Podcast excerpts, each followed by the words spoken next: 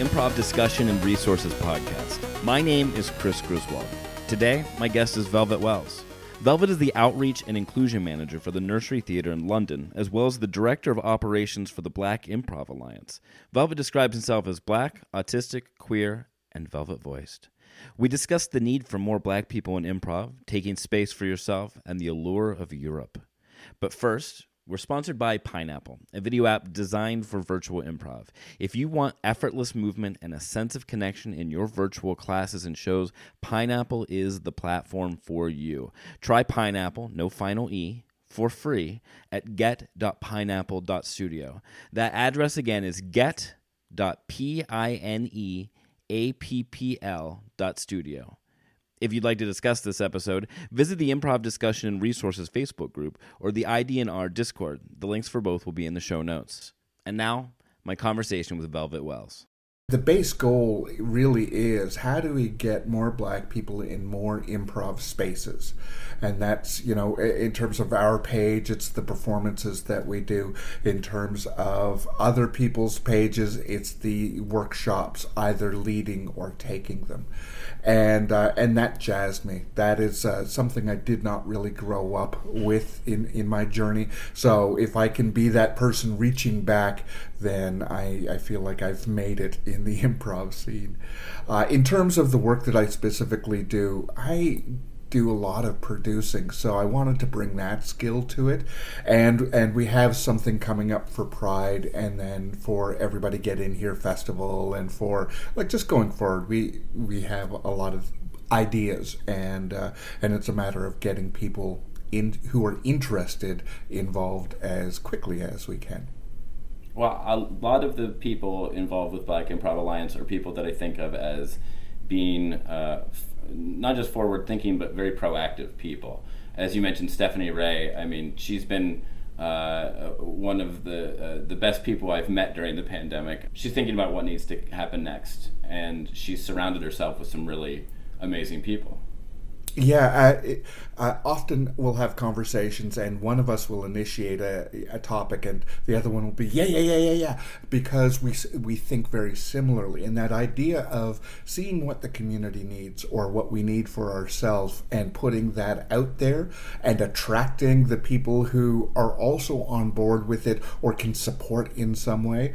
Uh, I feel like looking in a mirror sometimes. She's the beautiful version of, of the mirror, but um, it is. It, it really is. It, it's comforting to have somebody else that you can think and speak in those ways and it's not well what about this and what about that in terms of slowing it down it's what do we do to enhance it we have those conversations but it's always uh, forward thinking, as you say. In terms of the uh, in terms of the programming we were doing, the International Players Club really brought together a lot of the um, a lot of the leaders, the black leaders, uh, from across varying improv theaters, and we would just play together, and it was nice to have that opportunity to just play which is something that uh, with the Black and Funny Festival that John Gebretatose and Alsa Bruno started uh, out of Minneapolis.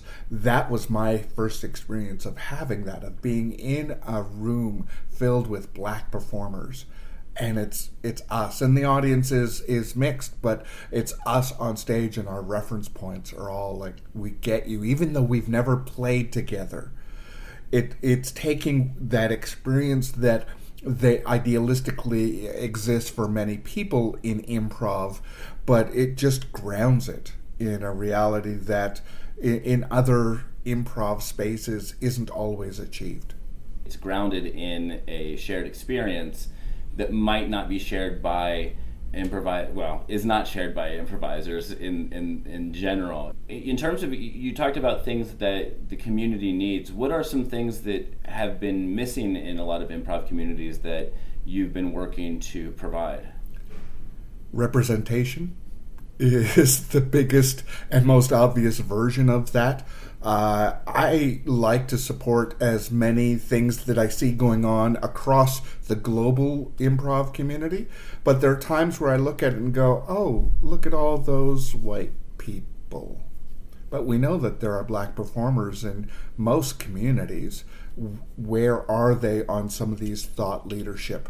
Um, pieces or even just conversations. One of the one of the things that i had to do when people reached out for panels or for podcasts it's let's be very clear that this is not just me sharing my black experience conversation uh, and that's the only thing you focus on. Remember that I have experience as an improviser.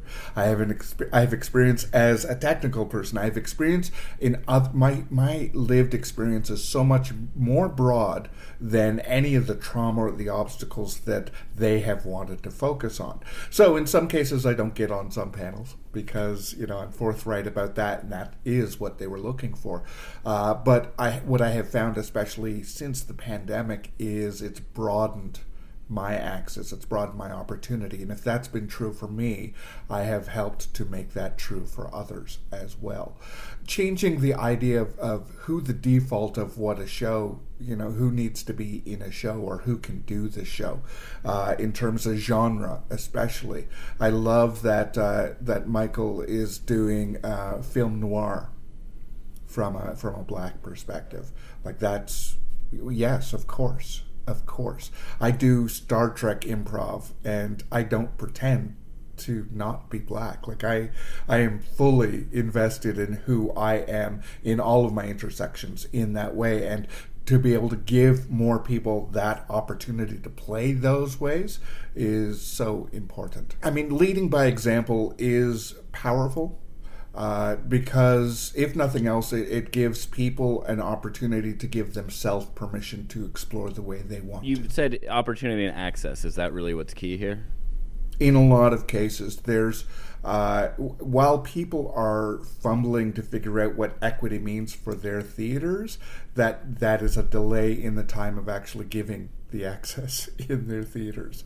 So the Black Improv Alliance just does it, and you know, and so if we have to model it over here so you can incorporate it over there, so be it. Uh, but uh, I mean, there's also outreach to work with any of the theaters that have asked for that request. Well, how is that working? It looks like you're offering scholarships with other mm. with improv schools. Absolutely. Uh, this started about a year ago, and uh, and since then, I, I, believe there's, I mean, there's north of fifty theaters who are involved. and maybe up to sixty as of this recording.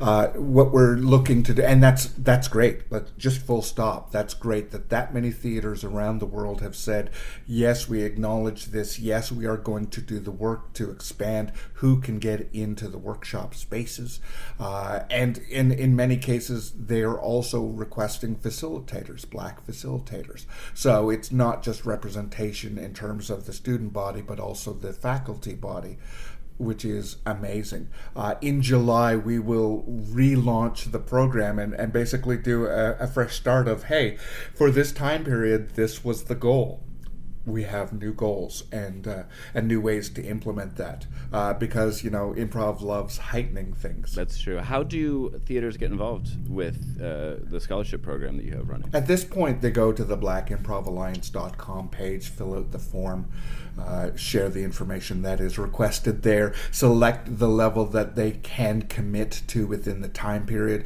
We have different levels. Some people, because of their community, because of the uh, you know the demographics, it is a bit more difficult for them to achieve that. So you, you know there are, are lower conditions in those cases, and then in the more metropolitan uh, spots uh, where underrepresentation is purely because of past administration versus access to those communities. Uh, there are better challenges, and uh, and there are a number of theaters who have reached for that and achieved that goal. I noticed that you're working with the nursery, and how is that going? That's that's re- that's relatively recent, isn't it? They both, uh, in terms of timing, uh, they both officially were announced the same week, uh, and, in some ways, it, it it relates to uh, a blog that I wrote that was a call to the. It was an open letter to the improv community to give free workshops to Black people.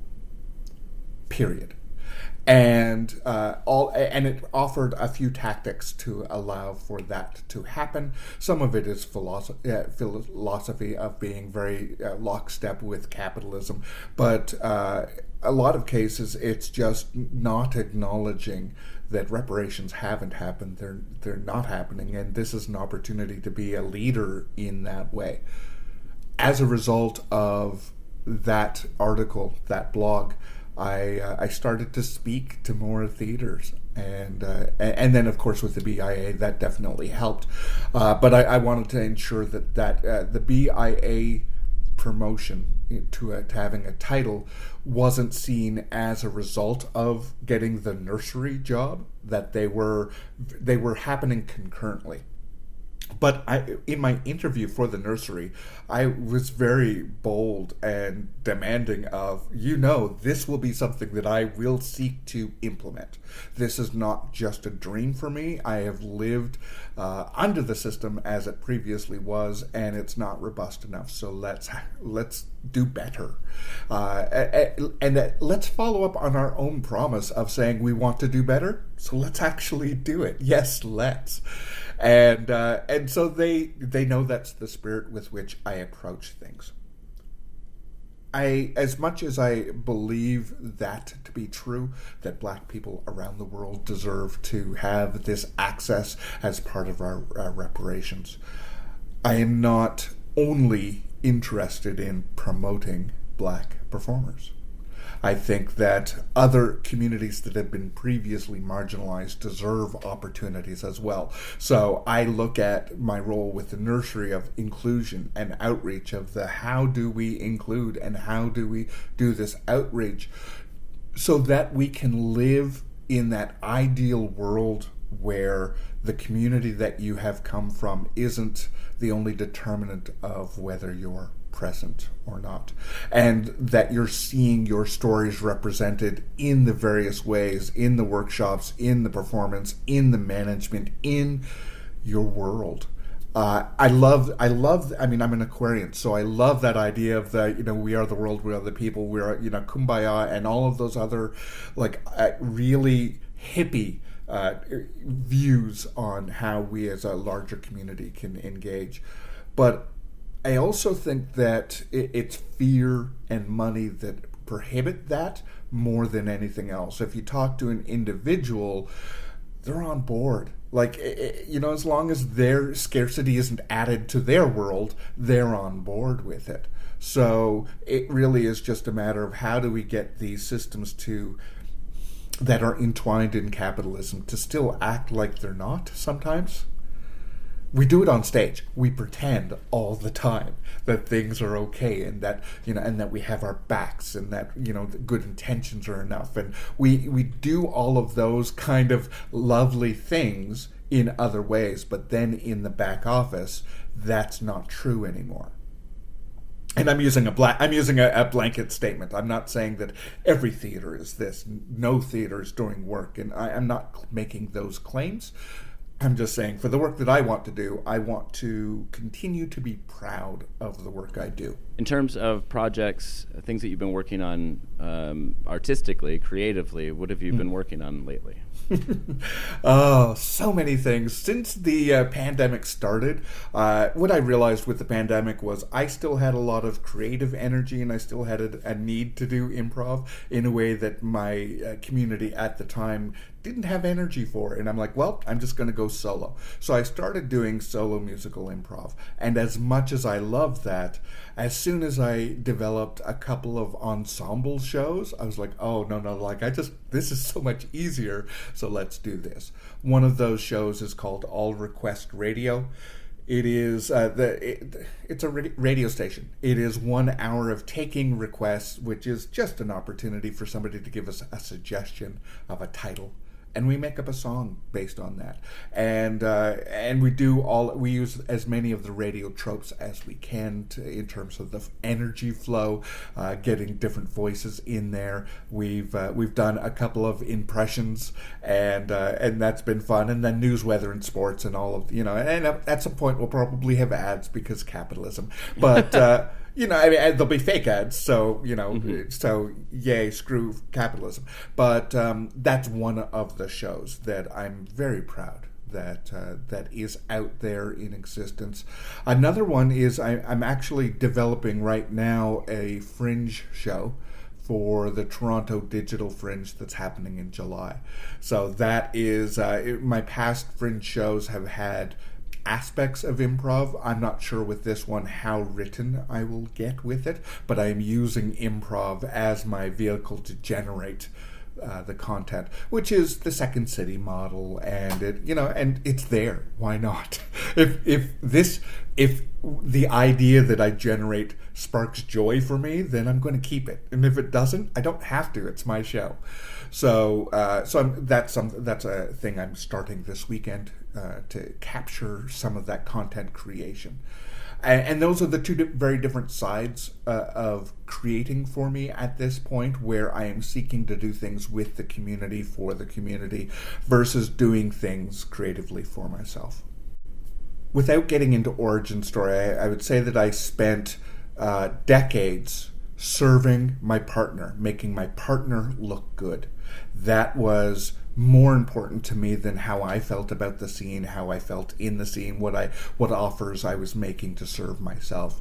And I'm proud of that, but I also learned that the more I took care of myself and the things I wanted to express and my political leanings, beliefs, what I felt was right in the universe, the more that I leaned into that as a source of joy, the more that I could then have nuanced scenes with my partner where they're expressing their character's perspective and mine and you know is there middle where we meet or is this antagonistic or are we peas in a pod or like there was just a lot more dynamicism to the reality.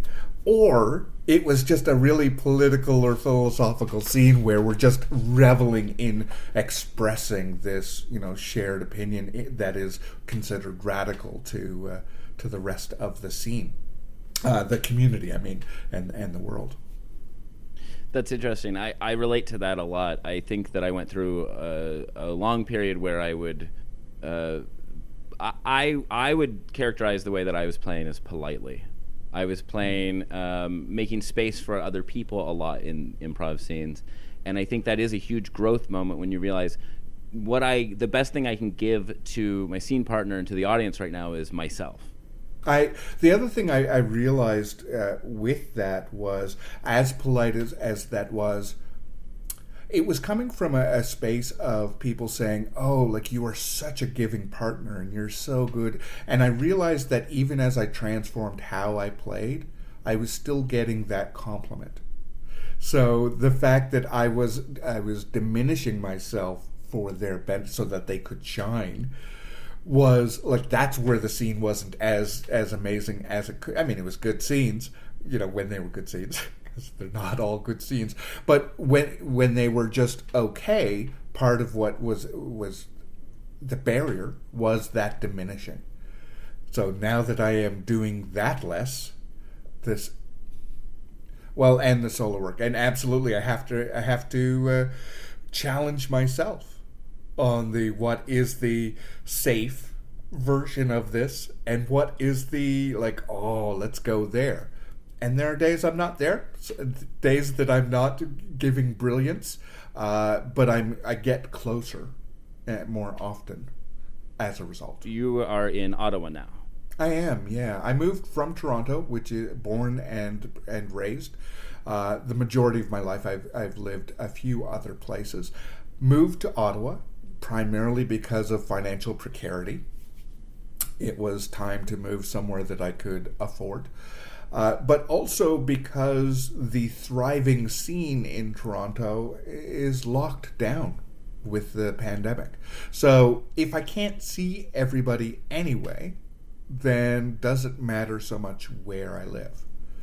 Ottawa for us isn't the terminal spot.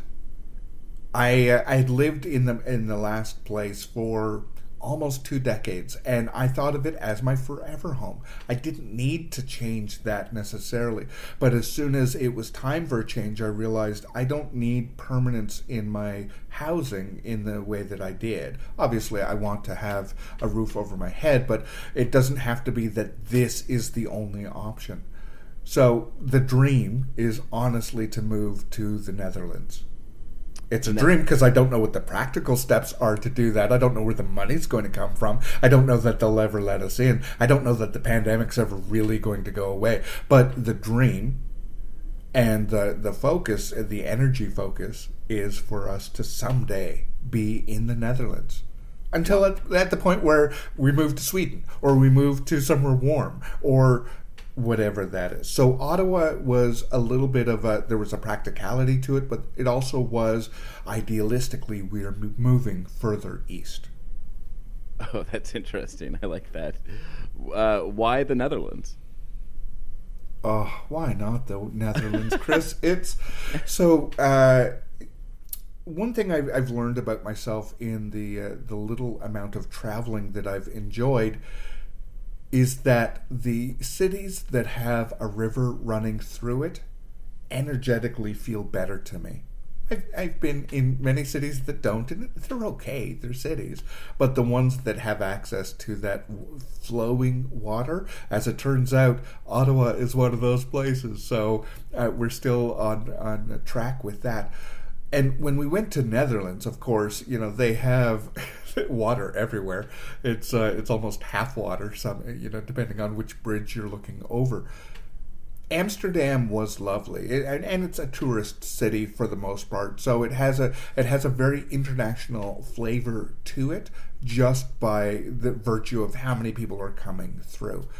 But on my honeymoon, we had an opportunity to, to go to some of the other cities that ex- that are there. Uh, we loved Utrecht which is the original capital of, of Netherlands before it moved, uh, I think, to The Hague. And, uh, and so that was like, oh, like if we could live here where it is still a city, it is still modern in many ways and has cobblestones and has, you know, still has that international flair. But just look at it, so picturesque. This country is older than my country.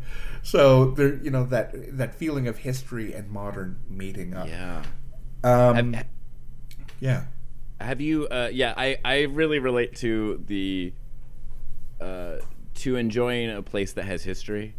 Mm. Uh, I, I went to a city in Florida called Celebration, Florida, that was created by Disney. Have you ever heard of this place? No. It's Imagineered.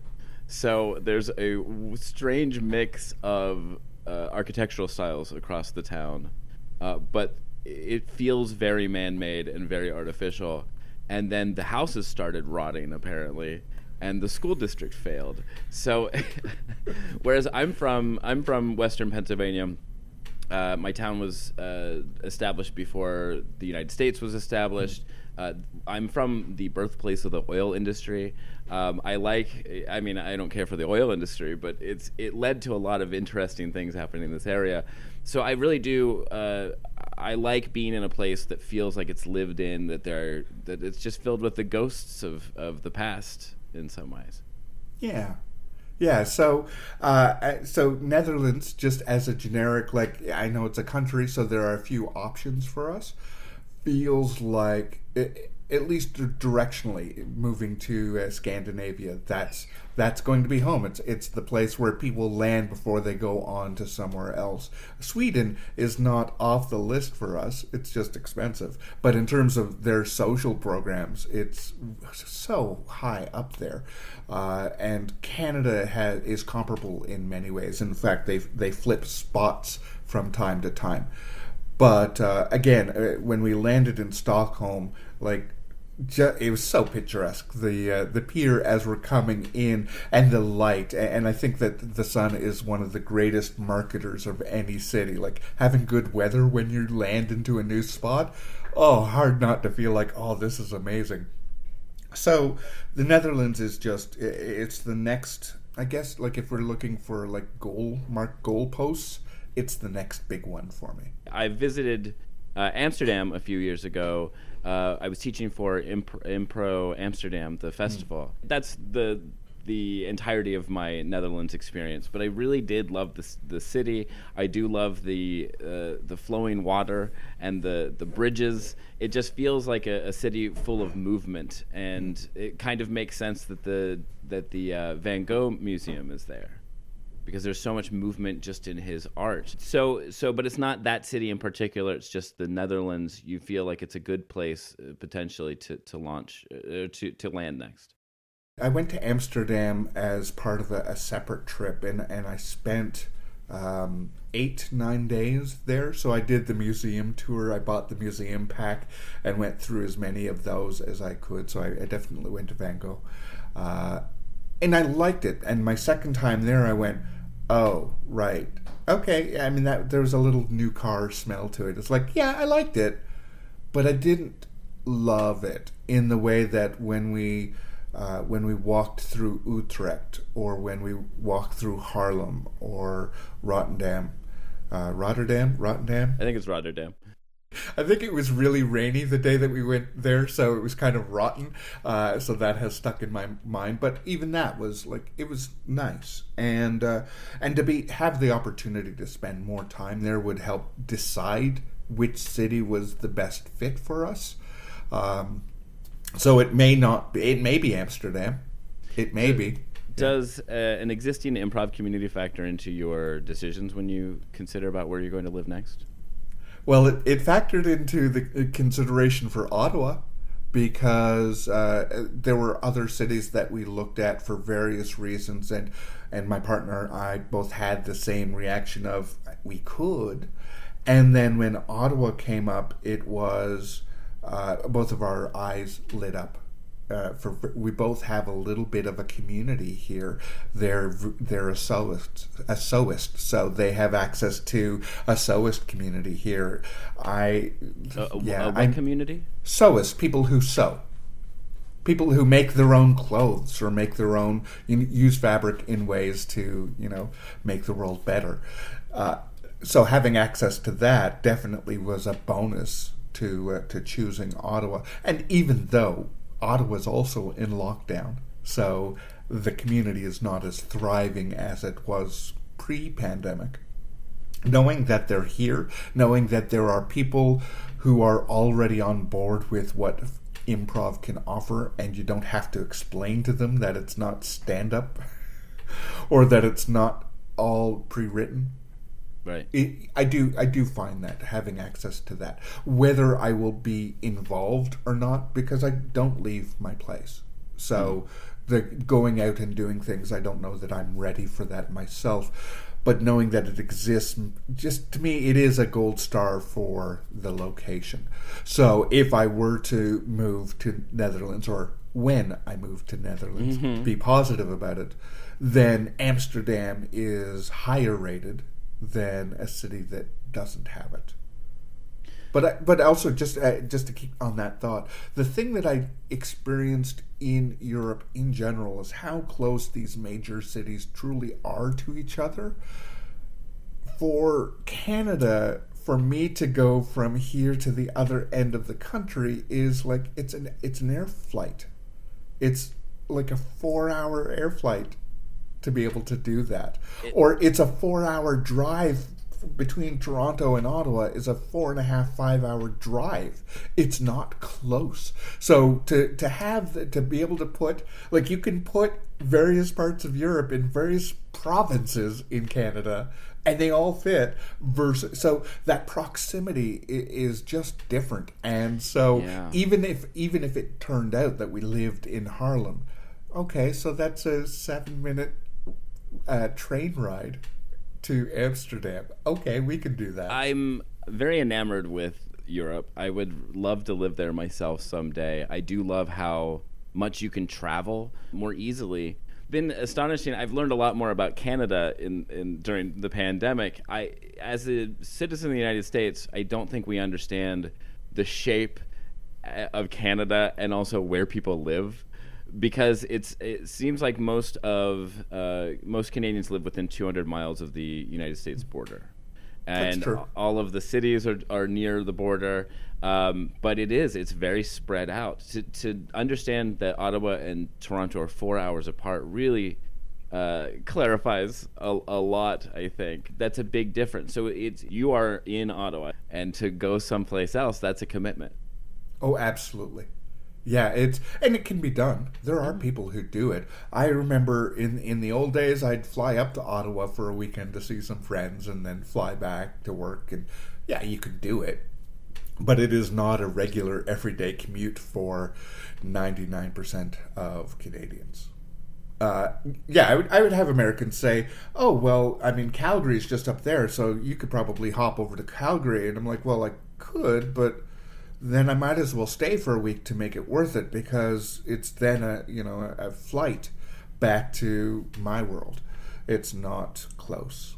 Another thing I've learned during the pandemic is the about the improv cultures in Canada. It seems more ingrained than in the United States. It seems like it's more available to people than in the United States. Improv. Yeah, I don't I, I don't know. I don't know the statistics of that. I do know that we have like the Canadian Improv Games or whatever they're calling themselves now. Uh, I think that's similar to the Improv Olympics IO. So I think that I think that there is more acceptance of it earlier uh, you know, so maybe that's part of that access. I don't know, and I don't know the history of the states enough to know mm-hmm. why it went where it did. Maybe it's because of their proximity to the Canadian border that they had access to more improv or not. I, I'm not sure about that, but I, I also wonder how much in colonial Canada there is. Uh, it's just philosophically similar to some of the other ways that we treat each other, which is assume good intentions. You know, all I'm, all of that stuff. It, it, feels like I mean, for us, it's instead of yes and maybe it's yes a. I don't know. You know, I hear more about. Um, improv being in high schools in Canada, I hear, and and then you've got French speaking Canada that has their styles of improv, and then you've got more Johnstone approaches uh, yeah. in in the English speaking parts of the country. Um, are you uh, were you brought up in the Johnstone methods or? or oh yeah. So yeah, and, and, when I say I don't know, I just to me you're right. That is the default. It is the default that people get involved in high school or fairly soon after that. It is uh, ubiquitous. If you're if you're in uh, if you're in a region that supports theater in any way, and that may be one theater uh, teacher in the classroom who is like gung ho for more than uh, you know more than just Shakespeare. So yeah, I, to, to, to say that it, we have more access than Americans is like oh. I'm sorry. I'm sorry. That's Canadian part. Uh, I'm sorry that it's not just you don't just have it because uh, it is a boon to any art form. That's great. I no, I just I I'm envious. I think that's really wonderful. I I discovered improv in college, and to think that I could have maybe uh, other than watching Whose Line Is It Anyway, to get involved with something earlier on, uh, I think would have been amazing because I, obviously it, it's great for communication skills and empath- empathy. Um, so I have been so excited to hear about the improv cultures in other countries, other places around the world.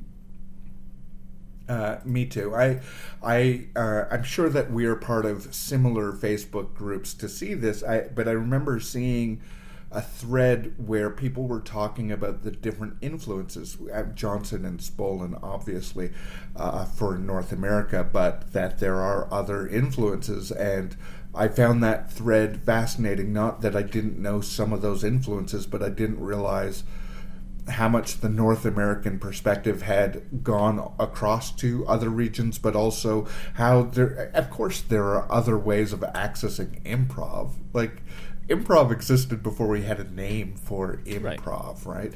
Um, but that the, very much the colonial perspective is not the only one, and that will be my continuing exploration as well. Mm.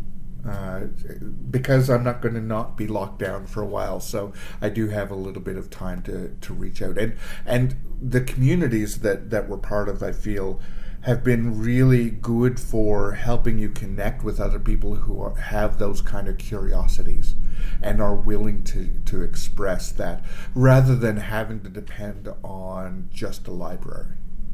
What are some of the things you've discovered in, during the pandemic? Uh, I, I, uh, I connected with the actually one of the things that got me connected with the global community was the Bangalore community. Uh, it, I tuned into the fundraiser that they held uh, last year and went, oh, first of all, I didn't know about some of the American uh, people that were out there, but I'm really glad to see the Bangalore com- community just just hitting it, and just and the fact that they went for 24 hours or however long it was was like so commendable. Uh, so to see their style and to engage with them and hear how much they were for some of them it was book learning to the stage versus ha- or or some of them had access to specific uh, teachers that had come over, but otherwise they were using like playback theater as their yes. basis versus you know pure improv that was I, I, knew about playback, but I hadn't really engaged in it over the time. But to know, it's like, well, of course, of course, you would use that as a fundamental if you have access, or or like with Lakshmi to have uh, to have movement, to have dance as a driver uh, more than the spoken was like, well, of course you do. Uh, so that's that is another way to bring um, your culture and other parts of your identity into the performance. Uh, yeah, I would agree. Bangalore really took some prominence uh, during the pandemic. People just were amazed to see what had been growing. The pandemic has really connected so many of us in a time when we felt so isolated otherwise. And it's been really lovely to encounter you and other people from Canada to see the to see so much more Canadian improv. Um, and, and, and yeah, so much of Asia has opened up the, in ways that I, I just I, I would would have never had the opportunity to see before this. Before Absolutely. This, before this horrific thing. Otherwise, uh, it's been such a gift to meet so many new people, such as yourself. I really, I, I, I strongly believe the internet democratizes that there have been improv festivals around the world mm-hmm. for years, for decades. I haven't been able to afford that, or I haven't had the time right. or awareness. Right. And the internet brought that awareness to my front door. Uh, you know, once you connect to one community and you find out, oh, other people are connecting into that same community. Well, where are they from? And you can follow those those breadcrumbs uh, to their communities as well.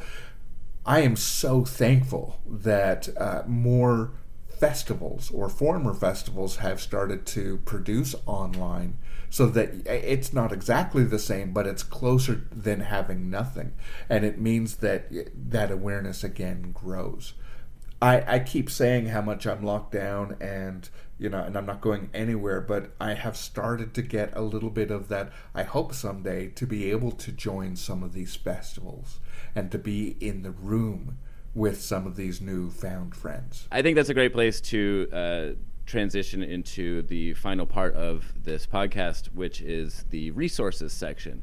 Uh, and so I want to recommend uh, today, I'm going to recommend The Like Switch uh, which is a book by Jack Schafer, PhD. Uh, it's a former FBI agent's guide to influencing, attracting, and winning people over. Uh, why I like this book is that it's very good at uh, explaining how to be charming, how to uh, get somebody to how to get somebody to like you, how to get somebody to trust you, um, just how to be a friend is a big part of this book. Uh, just even down to there's a lot of great uh, photographs of body language. Uh, for people that are not great at understanding and deciphering body language, I think this is a really helpful resource. Um, and it's interesting to have that all be uh, depicted via former FBI missions, such as um, w- one of my favorite stories in the book is there was a diplomat that worked for the United Nations, and they wanted to get this diplomat to work with the FBI. And so what they did was they stationed an agent along this diplomat's path during lunch every day. The diplomat would always go to a grocery store to pick up lunch every single day. And so they stationed an agent. Agent would be reading a newspaper probably, and then they would increase the frequency with which the agent would appear. The agent would appear closer and closer to the grocery store, then eventually in the grocery store, and then eventually one day they both reached for the same can. But by that time, over six months, the diplomat had already convinced his wife, I should probably work with the FBI. I've, I've seen this agent around. I think I need to work. And so it was just this increase of uh, number of times, of duration, of closeness, and it worked. And he worked with the FBI. And it's just a fascinating read. And it's actually a really easy read, so I highly recommend it. Again, that's The Like Switch by Jack Schafer, PhD. Is there, uh, what, what do you have that you can recommend to improvisers today? I want, if you haven't already viewed the show, I please, please, please give yourself the opportunity to watch Steven Universe.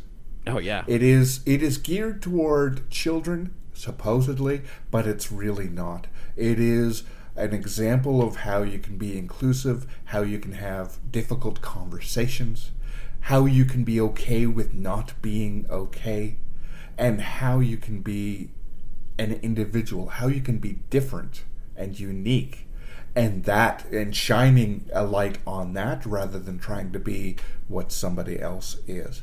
So important, so powerful. Oh, I and, agree. And it has music in there almost every episode, if not every other episode. The episodes are really short, so they're accessible in that way as well. Uh, I love it. And one of the catchphrases that uh, that Steven has is, "Why didn't you tell me you can do these things?" And then the discovery of you know the self empowerment that comes along with that. I'm a huge Steven Universe fan. I'm constantly singing this song called "Giant Woman," mm. which is just about wanting to see two people fuse into a giant woman. Uh, and it, I used to sing it to my nephew all the time uh, when he was a baby. But I, I love it. Like you said, it is short. The episodes are 11 minutes long. I couldn't get into it at first, and then I became one of the biggest Steven Universe fans. It takes a couple episodes to find its footing, and then once it does, there's going to be episodes where you're crying. There are yes. going to be episodes where you're scared or you're, uh, you know, really concerned for the characters, and it's just a silly cartoon at times, but it has such heart and depth of storytelling. I think that's a really great recommendation, Velvet. Thank you very much. It has been a really wonderful conversation with you, and I think uh, it was a, a, great recommendation in Steven Universe. Thank you so much, Velvet, for joining me today. Thank you, Chris. So that's Velvet Wells. You can find info on his upcoming projects at his Facebook page. We're sponsored by Pineapple, the video app for live performance, located at get.pineapple.studio. Improv discussion resources, as always, is produced by me, Chris Griswold, for Thunderbolt Comedy. Virtual and in person classes and improv and sketch comedy at thunderboltcomedy.com. Discuss this episode in the Facebook group and Discord. Links for these and everything we discussed are in the show notes. Our theme music is Earth's Assault on the Central AI by TEDx, courtesy of TEDx. You can find more of their music at tedx.bandcamp.com. See you next time on Improv Discussion and Resources.